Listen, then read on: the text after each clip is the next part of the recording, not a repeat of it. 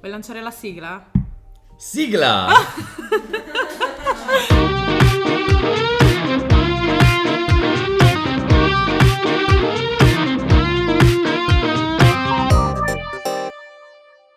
Ben ritrovati, questo è il nostro episodio numero 3, applauso dal pubblico. Grazie.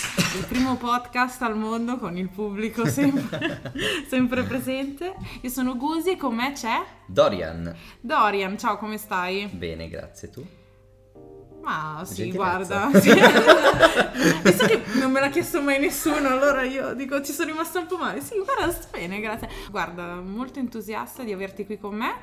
Dorian è il tuo nome d'arte. Sì, fortunatamente sì, solo quello d'arte perché il mio nome vero è Giulio. Ah, ok. E... Perché fortunatamente non è il tuo nome vero? Così perché mi piace il mio nome, solo che non era adatto per un- essere un nome d'arte. Ah, dici? quindi- Non lo so ancora, non farmi queste domande troppo Ok, difficili. vabbè, dai, allora facciamo la domanda fondamentale. Perché Dorian? Dorian perché proviene dal romanzo Dorian Gray Ok. e non ci sono motivi particolari, a parte il fatto che è stato consigliato dalla mia amica Edith. E... Che avremo nelle prossime Sì, sì, puntate. che avremo nelle prossime puntate. E mm, niente, fondamentalmente mi interessava molto il concetto più profondo che c'era nel romanzo, che era quello della continua ricerca dell'identità. Eh, non c'entra tanto il fatto del ritratto che invecchia o comunque dell'anima. Eh, fondamentalmente eh, mh, è catartico que- quel momento in cui il ritratto si squarcia, si rompe e lui si rende conto che nel personaggio, che è sempre rimasto lo stesso per tantissimo tempo, cambia totalmente. Quindi questo riscoprirsi dopo un trauma o dopo una, una scoperta, diciamo, normale. Cioè è proprio bello questo riscoprirsi e poi cercare di accettarsi per quello che si è anche dopo. Bravo, quanti Poetico, anni eh. hai? 21? Ah, giovanissimo. Sì. Quanti anni hai? 21? Ah! Hai iniziato prima a suonare o prima a cantare? Ho iniziato prima a suonare quando avevo 6 anni. Per caso in realtà non mi ricordo nemmeno benissimo come ho iniziato a suonare il pianoforte, ma mi ricordo che mm, sono andato a fare questa, questa lezione privata di prova dal mio insegnante che suonava in una vecchia cantina con due pianoforti a coda incastrati tra di loro. E mi ricordo che l'unico motivo per cui volevo tornare a fare lezione non era tanto per il pianoforte all'inizio, ma eh, per l'odore di legno che c'era piano- dei pianoforti consumati. E quindi quell'odore mi piaceva tantissimo, l'odore di cantina e del legno del pianoforte, che erano ancora i vecchi pianoforti con i tastini a avorio. E aveva proprio un, un odore che... Eri proprio profumo che- affascinato. Sì, sì, ero proprio affascinato. Infatti, le prime volte andavo solamente per. Per perché- perché mi sniffare. piaceva quella, sì, sì, perché mi piaceva Sniffare quella, quella È sensazione. una nuova droga, sniffare È i pianoforti vecchi, praticamente. Ma non, com'è che erano incastrati, scusami? Non- Era una cantina rettangolare, i due pianoforti praticamente la, la coprivano quasi tutta in lunghezza e le due code si, si toccavano quasi, c'era un piccolo, una piccola intercapedine per, per passare e praticamente fai conto due pianisti seduti su tutti e due i pianoforti si guardavano in faccia, uno da una parte della cantina e l'altro Ma che dall'altra. bello, ma in modo tale che comunque se... Cioè, tu suonavi da una parte, c'era il maestro L'altro mio davanti. insegnante, che, su- sì, il mio insegnante che suonava dall'altra. E tu pensa che erano due pianoforti a coda, cioè Esatto, incredibile. sì, sì, sì, poi dopo alla fine ti è piaciuto più suonare il pianoforte? Cioè, quando praticamente diciamo che sniffare il pianoforte non era più la tua attività preferita rispetto alle lezioni di pianoforte. Mm, è, è- è tutto legato al- alla sensazione in cui, cioè alla, senza- alla sensazione che provavo quando andavo a fare lezioni in quel posto.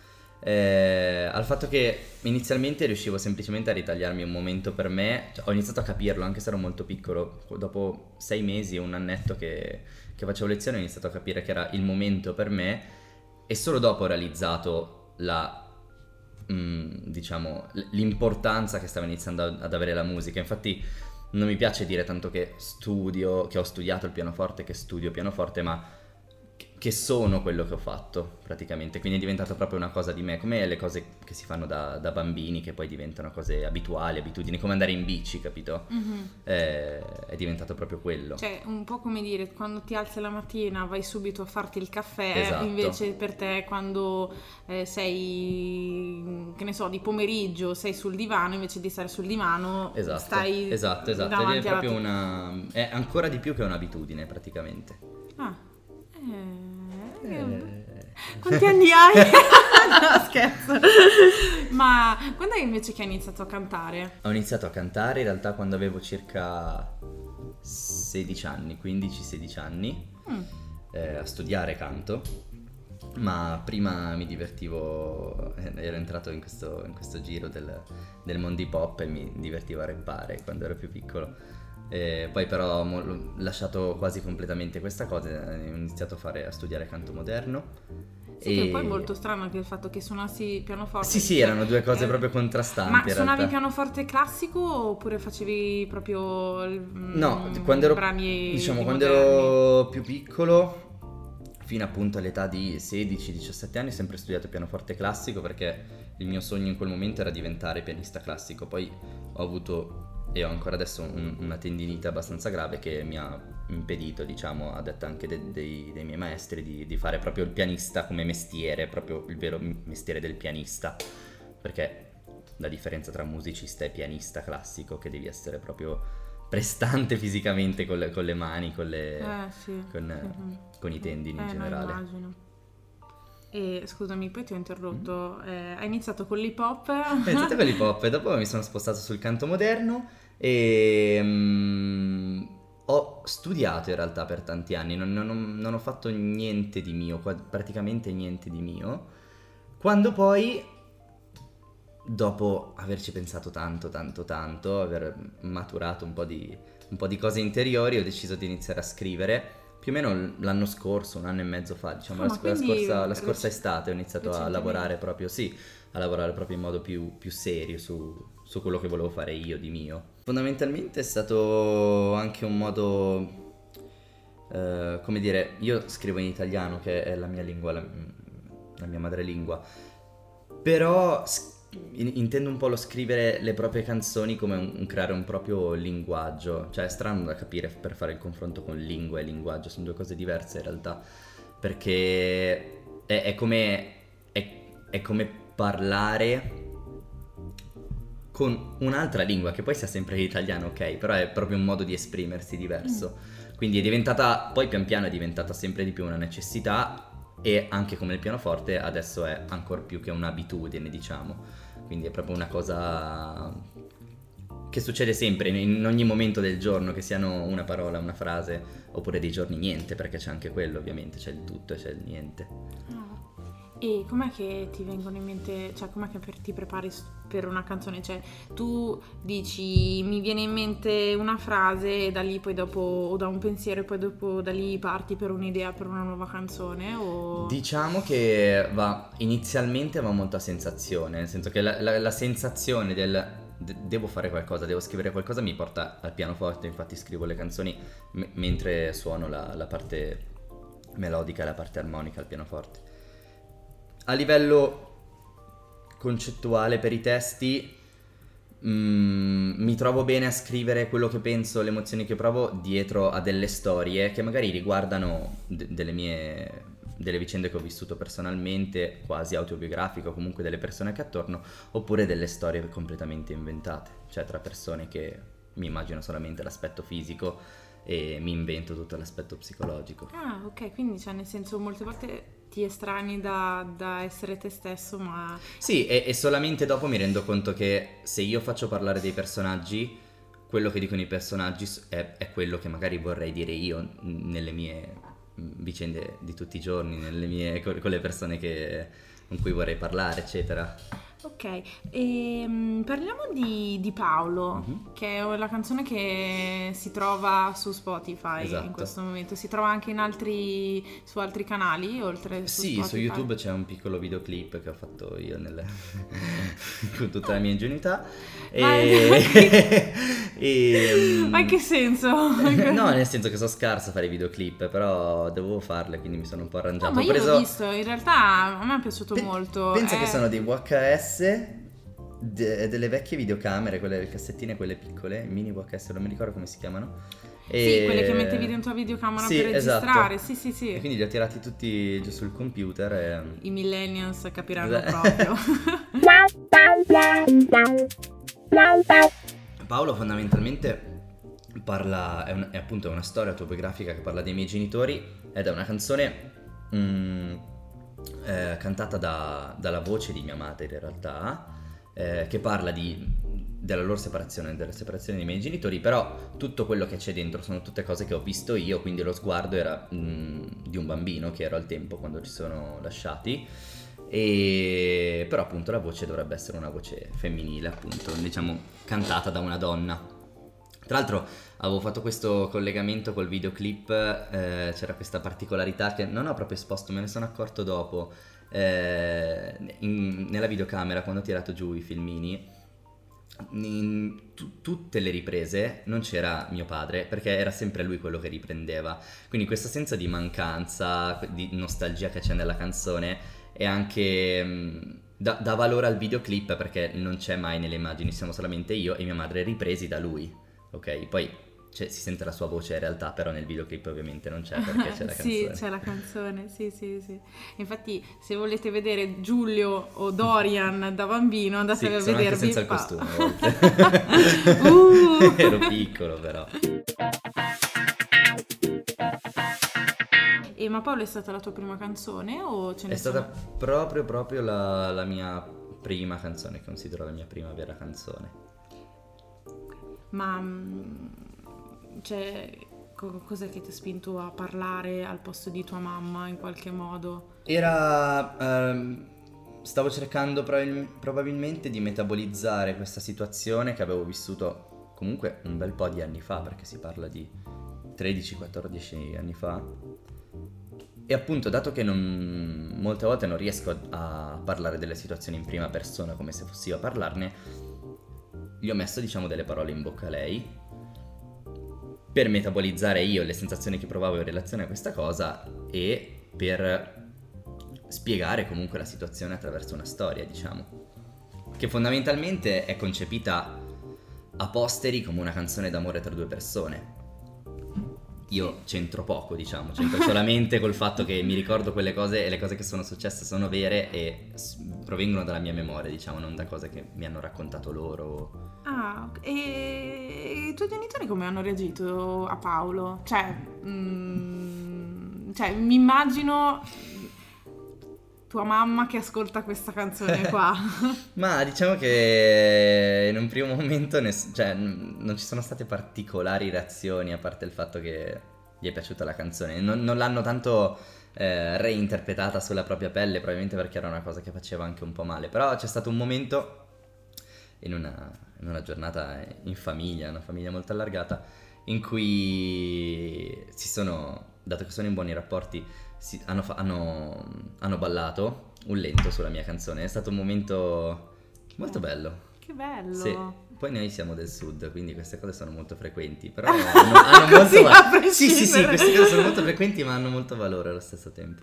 Sì, però cioè, secondo me magari erano sprecate le parole, il fatto di dire mi piace la canzone, forse Sì, anche esatto, il silenzio esatto. potrebbe essere Ma diciamo che una, una cosa che ho scoperto sempre dopo, non è che ho scoperto, che ho realizzato perché eh, anche le canzoni pian piano maturano, il, il modo in, in cui anche lo stesso autore le interpreta matura nel tempo, è che nonostante dentro ci sia una situazione molto attiva a livello di dolore, molto tormentata, di, di una donna molto tormentata, eh, alla fine ci si rende conto che, diciamo, se io voglio dare una conclusione a una storia, un ascoltatore vuole dare la una conclusione alla storia, che ovviamente non è narrata per filo per segno, cioè fi- a un certo punto finisce e poi chissà cosa è successo dopo, chissà cosa ha fatto lei, chissà cosa ha fatto lui. Alla fine, film. esatto, alla fine viene, viene da dire è successo questo, però va bene così. Cioè, nel senso, Sì, sì, sì. alcune cose van- va bene che finiscano così. Tu eh, scrivi solo canzoni per pianoforte, non sai suonare altri strumenti oppure eh, comunque il pianoforte, come dicevi, fa parte della tua, della tua Sì. abitudine e quindi... Sì, suono solamente il pianoforte, poi mi piace tantissimo spendere soldi per altri strumenti, tipo un mandolino, ma non lo so assolutamente suonare. Tu pensi che io ho un ukulele che ho comprato, cioè tra le altre cose la venditrice è venuta da me con questo ukulele azzurrino, bellissimo, me l'ha proprio venduto a- in una maniera splendida. Pensa che una volta ho comprato un'armonica a bocca, ma poi mi sono ricordato che cantavo e non avrei potuto suonarla? Volevo, ho preso una tromba ma non posso suonare questo canto, uguale. E hai altri progetti fu- futuri? Diciamo che in Ti questo esponi momento... in qualche modo al pubblico? Sì, sì, sì, quello sì, quan- quando, riesco a suonare live, quando trovo delle occasioni, certo, se- mi piace tantissimo suonare live, però sono in un periodo in cui preferisco concentrarmi al 100% su scrivere altre cose, su, su- ho già scritto cose nuove e, e quindi focalizzarmi al 100% sul prodotto, chiamiamolo, quindi sul risultato che voglio ottenere da questa cosa. Quindi preferisco stare un passo più indietro col comunicare a tutti quello che sto facendo, comunicarlo prima a me, capirlo e dopo comunicarlo agli altri. Ma mm, un'altra cosa che volevo chiederti, ma mm, è il tuo sogno quello di essere un cantautore o comunque ehm, hai l'obiettivo comunque di rimanere nell'ambito musicale o hai non lo so, al- cioè quando eri piccolo che cosa che sognavi? Cioè ti, ti saresti mai immaginato a suonare il pianoforte, a cantare le tue canzoni? No, in realtà quando ero piccolo no, perché appunto mi piaceva sniffare l'odore del pianoforte. Volevi fare e... il falegname. Il falegname, esatto. Diciamo che sì, è il mio sogno. Non mi piace parlarne con ambizione perché non, non- non sono così tanto ambizioso perché non, non mi piace l'ambizione, non mi piace tantissimo l'ambizione. Però sì, è un mio sogno, ma quello che mi piace di più è la sen- magari perché non l'ho ancora provato al 100%, è la sensazione di poter cantare qualcosa e vedere che qualcuno non è che la sente, ma la ascolta, la capisce e magari me la ricanta indietro. Cioè, per capire che anche sulle più piccole cose, i più piccoli problemi, le, mm, le più piccole situazioni che possono essere narrate nelle canzoni, quindi da una canzone un po' più pesante, una canzone un po' più leggera, c'è qualcun altro che l'ha vissuta eh, e, e me lo fa capire in questo modo, nello stesso modo in cui io lo sto raccontando, capito? Che non è come parlare con un amico che ti dice sì, ti capisco, è il mio linguaggio e le altre persone che mi rispondono nel mio stesso linguaggio. Quindi fondamentalmente è una cosa che fa stare bene me, quindi il mio sogno è farmi stare bene, Bene. con questa cosa, ok? Ma adesso ipoteticamente c'è mai stato qualcuno che tu non conoscevi, qualche estraneo che è venuto da te ascoltando la tua canzone che tra virgolette si è immedesimato nel- in quello che stavi dicendo? Sì, mm, co- con, eh, con Paolo sì, per aver vissuto una, una situazione analoga, diciamo. Eh, mi è successo anche su un altro brano molte più volte, un, un brano che ho appena scritto. E... Però sì, cioè, un- è veramente una bella sensazione. L'ultima canzone che ho scritto si chiama Ciò che resta di te, eh, che anche lì è una storia, è una canzone d'amore che parla di un uomo e una donna che si amano fondamentalmente. La, la prima parte par- eh, è la voce di un uomo e la seconda parte è la voce di una donna che cantano.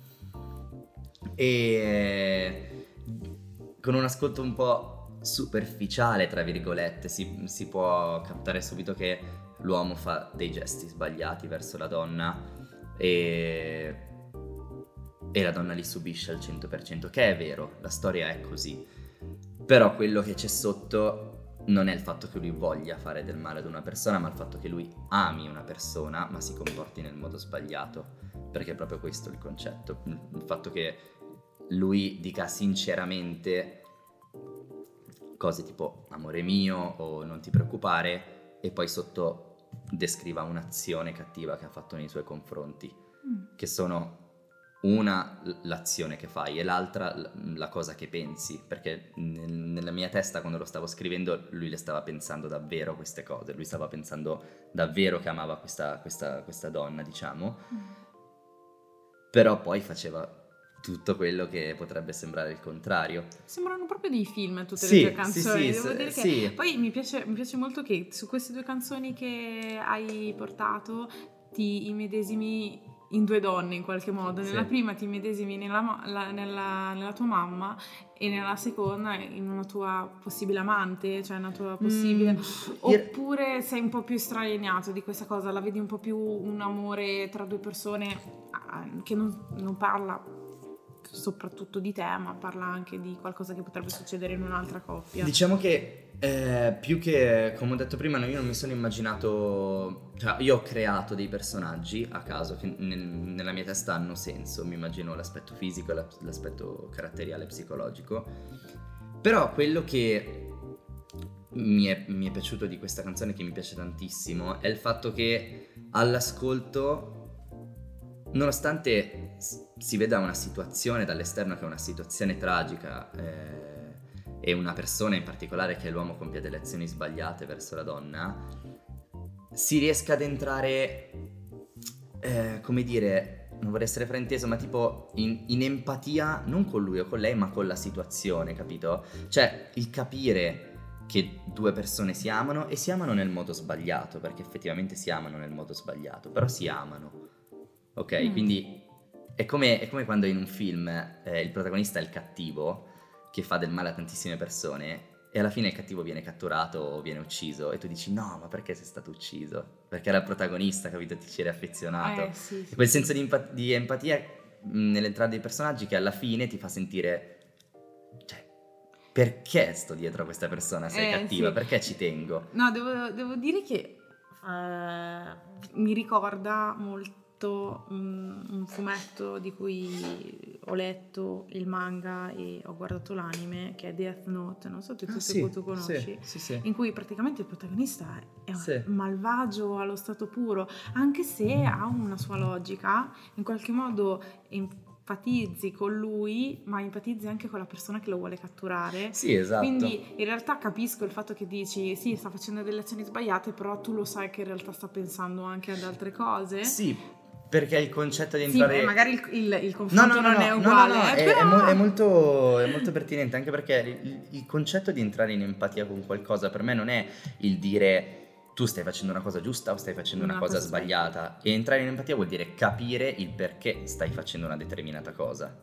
Ok, quindi poi il giudizio è, è un altro, non c'entra niente il fatto che tu giudichi qual- un'azione di qualcuno, però l'importante è entrare in empatia con le due persone che sono in una situazione che tu vedi dall'esterno. L'importante è non dare praticamente giudizio affrettato di dire giusto e sbagliato. Esatto. Ok, sì. No, ci sta, ci sta. Allora, Dorian, io ripartirei praticamente con la playlist che mi hai inviato, Yes. no? Allora, eh, mi ha stupito molto la tua playlist, devo dire, perché? Per questi due motivi qua. I brani che mi hai inviato sono tutti in italiano Sì, certo. e anche sono tutti cantati da uomini, cioè da Esatto. interpreti maschili. Esatto. Ma perché li vuoi cantare? Cioè, nel senso, sono canzoni che hai. Di cui vuoi fare le cover oppure che ti ispirano particolarmente per il tuo lavoro? No, in realtà no, non è stata una scelta totalmente casuale. La, la cosa più pensata della, della playlist è stata che ci sono du- due brani che a livello stilistico in questo momento non, non mi appartengono perché appunto sono due, due brani rappati, due, due rap E qual è? Parlami di, di mezzo sangue e fuori luogo ovunque di Gamon. Eh, mm, principalmente parlami di mezzo sangue, è, è stato una- un artista che ho ascoltato tantissimo, che ascolto ancora adesso, pur essendo di un genere totalmente diverso, ma diciamo che mi ha istruito molto a scrivere in modo crudo, cioè così com'è, nel senso senza filtri, Mm. eh, mi piace molto scrivere in questo modo. E scrive proprio le cose come stanno, con, con parole che io effettivamente potrei pronunciare parlando normalmente.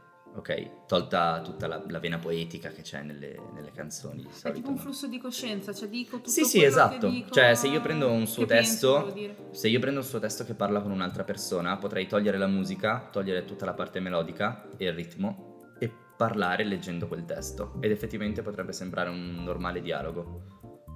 Eh, beh, ogni tanto è anche bello avere, diciamo, dei punti di riferimento un po' fuori da sé esatto, in qualche modo. Esatto. Vedo che hai scelto due brani di Bruno Risas, credo che sia uno dei tuoi artisti preferiti. Yes. eh, infatti anche dopo, se non sbaglio, ci proponi una cover eh, per due come noi, giusto? Sì. E che cos'è che ti piace di questa canzone? Cioè Mm. tutto, cioè nel senso il suo modo di scrivere, il suo modo di, di, di accompagnarsi con la voce, cioè con, con, gli strumenti. Cos'è che ti piace? A me piace di questa canzone in particolare, dato che mi piacciono le canzoni d'amore, eh, in, l'amore in tutte le sue sfaccettature, mi piace molto perché in questa canzone non è che spiega, lui, lui parla di, di, un, di, una sua situazione, di, di come lui ama la, la persona che ha accanto però ti fa capire come le questioni amorose in realtà creino eh, nel, nel, nostro cervello tantissimi problemi, tantissime eh, cose che si incastrano, che cerchiamo di capire, dubbi, e lui invece la mette giù come una cosa così tanto semplice, così tanto naturale, che è proprio per questo che è bello amare qualcuno, perché è proprio semplice e naturale. E poi mi hai eh, indicato la cura di Franco eh, Battiato. Mm-hmm dicendomi anche questo, ascoltati la versione con l'orchestra, l'orchestra. perché? Sì. Cioè, sono molto curiosa, perché non la versione, tra virgolette, che conosciamo un po' tutti? Sì. Eh... Eh, la versione con l'orchestra... Allora, mi piacciono tantissimo i brani con l'orchestra eh, a livello musicale, vabbè, a prescindere sono cose un po' scontate, nel senso con l'orchestra è bellissimo tutto. Però perché eh, ho visto un video su YouTube in live con l'orchestra, appunto. E non so, mi, mi ha colpito particolarmente rispetto alla versione originale perché era proprio. Diciamo, si, si, è, si era creata una sorta di. una quantità di persone, di musicisti attorno che lui nel cantare quelle parole era molto più estraniato, diciamo, dal, dalla solita formazione che aveva, no? È una cosa strana, è come quando sei in una città grande, c'è tantissimo casino, però tu ti senti comunque solo, che sei solo tu e quindi in una bolla. Ecco, lui in, in, quelle, in quel live si era messo proprio in una bolla e dato che è una canzone... Mm, mo- molto espressiva che dice tantissime cose, anche questa è una di quelle canzoni che potresti semplicemente pronunciarle senza cantarle. Mi era piaciuta molto questa cosa intima che si era creata, capito? Il distacco totale da tutta la parte musicale rimanevano solo le parole. Ah, molto, molto interessante.